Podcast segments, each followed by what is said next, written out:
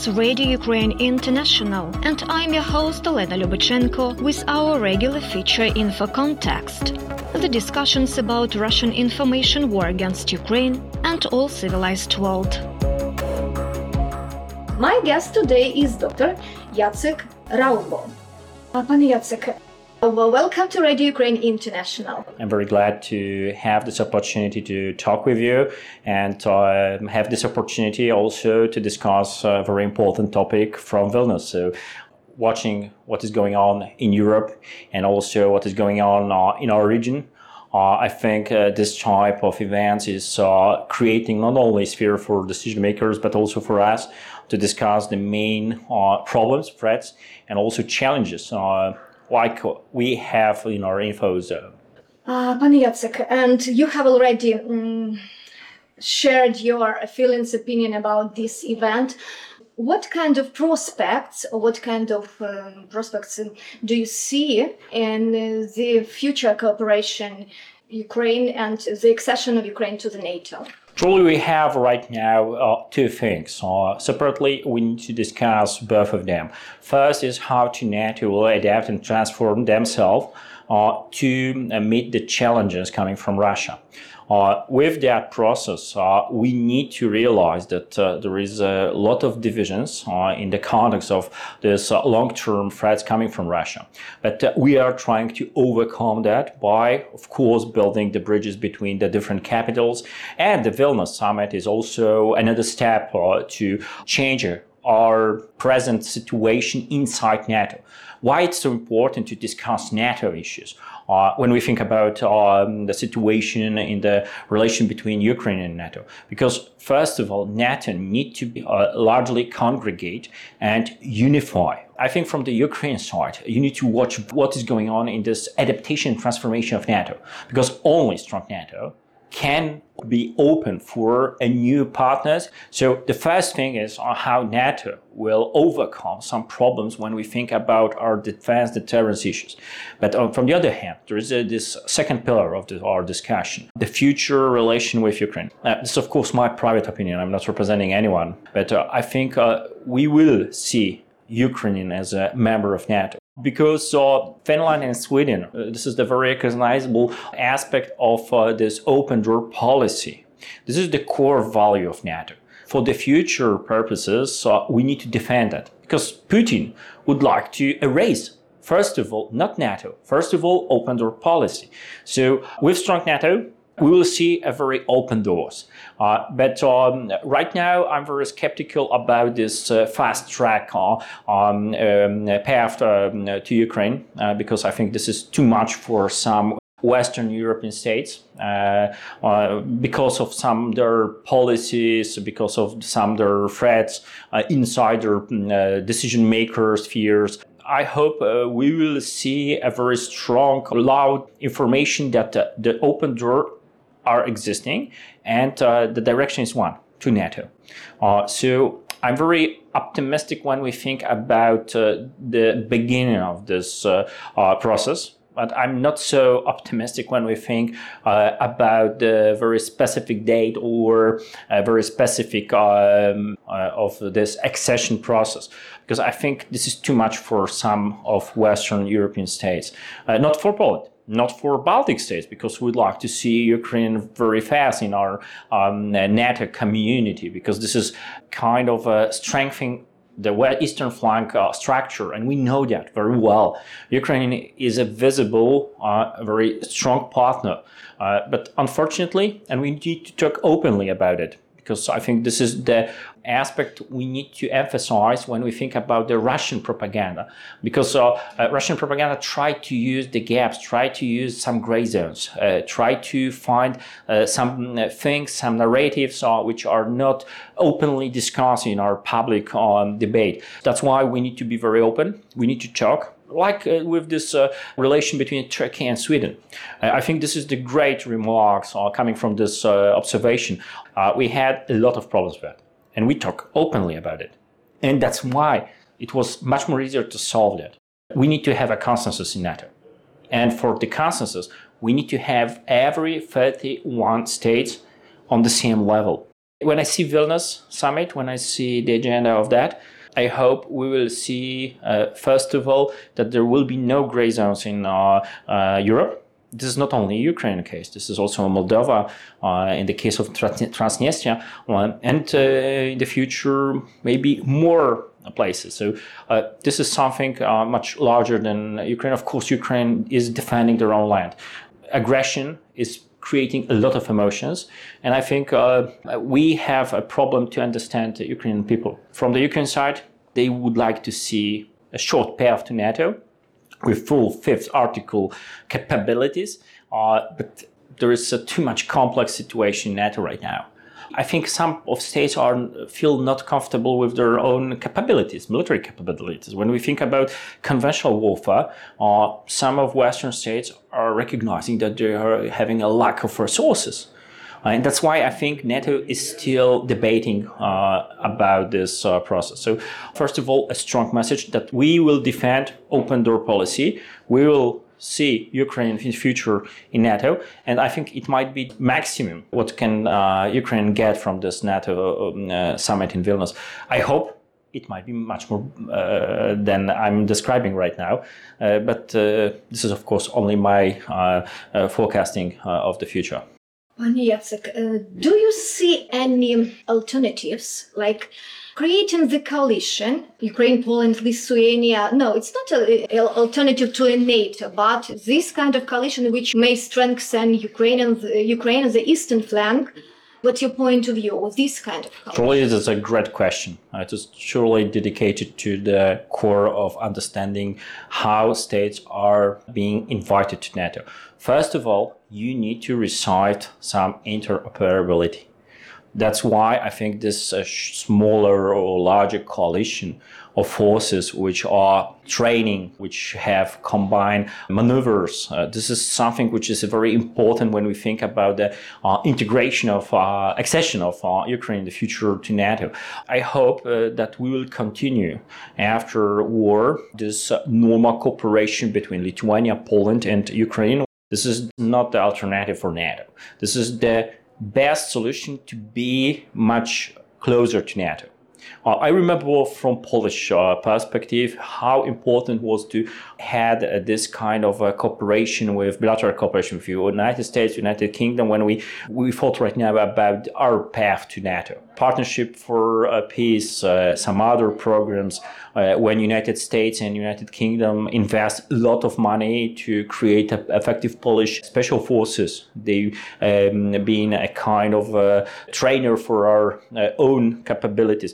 this is the long-term goal. So I think this small coalition, this bilateral relations might be very effective and useful for both sides because uh, right now we need to underline that uh, Ukrainians are offering us uh, a large number of lessons learned. And this is the value of Ukraine right now when we think about the military side of it. And I'm trying to counter this type of uh, debate in Poland that uh, Ukraine is wanting something. I disagree with that. Ukraine can offer a lot of things, from intelligence uh, to uh, learn uh, us how to struggle with, for instance, some uh, specific uh, Russian types of uh, military kit, from electronic warfare to unmanned platforms. I think this is the bilateral relation not only between Poland and Ukraine, but also NATO cooperation between various states from NATO and Ukraine. It is some kind of a necessity on uh, path to NATO. How does the Poland combat the information threats from Russian propaganda, these narratives? Yeah, that's uh, I think the biggest uh, challenge right now we're dealing with. Uh, Russians are trying to erase uh, info um, domain with their own tools. So, of course, the most visible one is that they are creating a pro-Russian structures uh, on social media, or they are using types of uh, disinformation to spread, for instance, some bad or picture of our relation between Ukraine and Poland. Russians are building this long-term offensive against our values, and uh, we need to be prepared for, uh, I think, uh, two main uh, aims uh, of Russian propaganda. First, create a division between Ukraine and Poland, and they are using, for instance, the historical policy uh, they are using some economic background, some even uh, criminal aspects of that when we talk about the problems inside Polish society or inside this uh, place where the um, refugees are coming to Poland and they are working, they are living there. So I think this is the three main uh, aims. And on the other hand, they would like to create a division between Poland and the partners in NATO and European Union. Uh, we need to be very calm uh, and we need to accept that we will be under pressure for a long time. That's why Poland need to have uh, a consensus inside our media to not create any atmosphere of threat. Uh, the second thing is uh, news literacy. We need to teach uh, our society how to get information from internet mostly I'm not very optimistic. Uh, I need to emphasize that. Uh, I think the resilience of our info domain is not so high as we would like to see. That's why there is a lot of work to do, not only from the official side, but from also from NGOs, from uh, Polish media, from Polish journalists. And I hope uh, we will be um, able to stop Russian uh, disinformation, Russian propaganda year after year will create a better preparedness for that, a better shield. And this is also the task for the Ukrainian side to teach us what is your response during the war, how you are defining your tools uh, when you talk about disinformation, when you talk about the propaganda of Russians, which are trying to, for instance, create a chaos inside your society. So this is not only the problem of uh, Westerners uh, or NATO. This is not a problem for Eastern flank. This is the problem of all Europe when we think about the uh, Russian method of uh, disturbing our situation. You are listening to Radio Ukraine International and its program Info Context. Your host is Elena Lubachenko. Today, our enemy is concentrating all its efforts not only on the battlefield, but also in the information space. Russian Federation has been spreading its nefarious influence around the European countries for decades. In case of uh, Russian makes the invasion in Poland or through Belarusian border, or Belarus also the threat, is Poland preparing for this, and how NATO may help uh, or prevent this? I think we are much more prepared than before 2014 uh, because uh, we have recognized that uh, uh, it is necessary to strengthen our resilience and our defense, deterrence posture on the eastern flank. I think we in Poland, generally in Poland, we are much better prepared uh, because also of this uh, Belarus uh, operation against our border. From my side, my hypothesis is that Belarus operation in 2021 was dedicated to create a better conditions for this full scale um, aggression of Russia against Ukraine.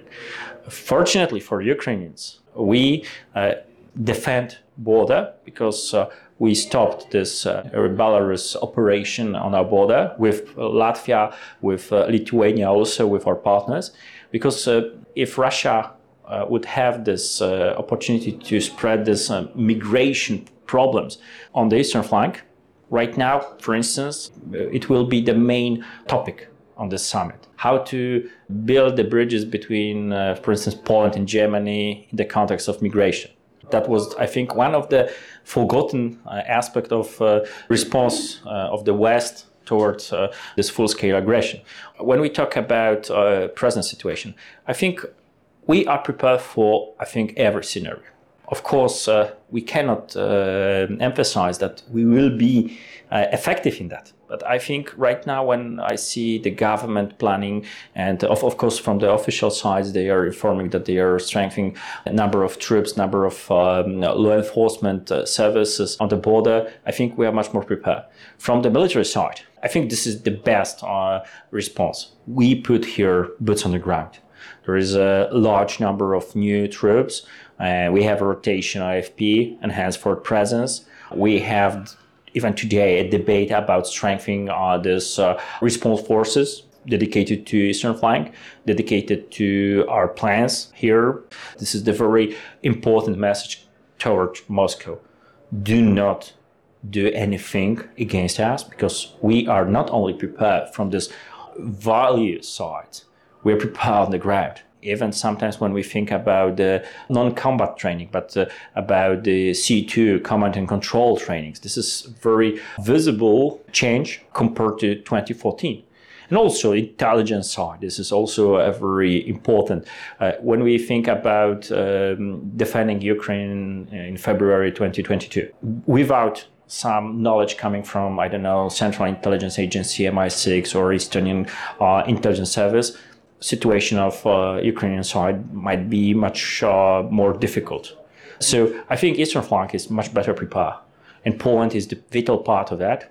Poland, of course, in the context of the Allied cooperation. And I think we need to share this uh, great statement of President Duda today, underline that uh, we are not coming here uh, as Poland to achieve goals to Poland. We are thinking more holistic about our cooperation in Eastern flanks. We need to, of course, be very uh, calm. We need to focus on the situation on Belarus because the situation there is very complex we see uh, this uh, case dedicated to warheads. We see potential uh, dislocation of so-called Wagner Group, mercenaries from Wagner Group. Uh, we know uh, how they are working and how big threat it is. But from the other hand, I'm very happy that even the Vilnius is presenting that NATO is better prepared for this, countering that. And also, we need to remember how Russia defined her own capabilities before the aggression from 2022 as a second army in the world. Right now, they are second army in the Ukraine. We need to also underline that uh, NATO is watching this very close uh, and uh, um, is uh, preparing also better deterrence and defense, but the atmosphere is much better. I remember our own debate about the security and defense before 2022. For instance, so-called Gerasimov doctrine. It was like a great threat. Russians can defeat everyone and stop in Lisbon for 24 hours. They are such a great prepared from the technical side to commanding side. But right now, the, this kind of disinformation being uh, collapsed uh, by uh, this uh, great defense of uh, Ukrainian nation and also, this is the lesson learned for us. We need to prepare our own defense and deterrence capabilities in the context of this lessons learned. And yes, thank you very much for your interview. You're always welcome to Radio Ukraine International. Thank you very much. Uh, I hope there will be another chance to talk with you. So thank you very much for this invitation. And we wind up this edition of Info Context. Your host is Elena Lubachenko, and our studio producer is Irina Samsonova. I wish you all the best and say goodbye till next time.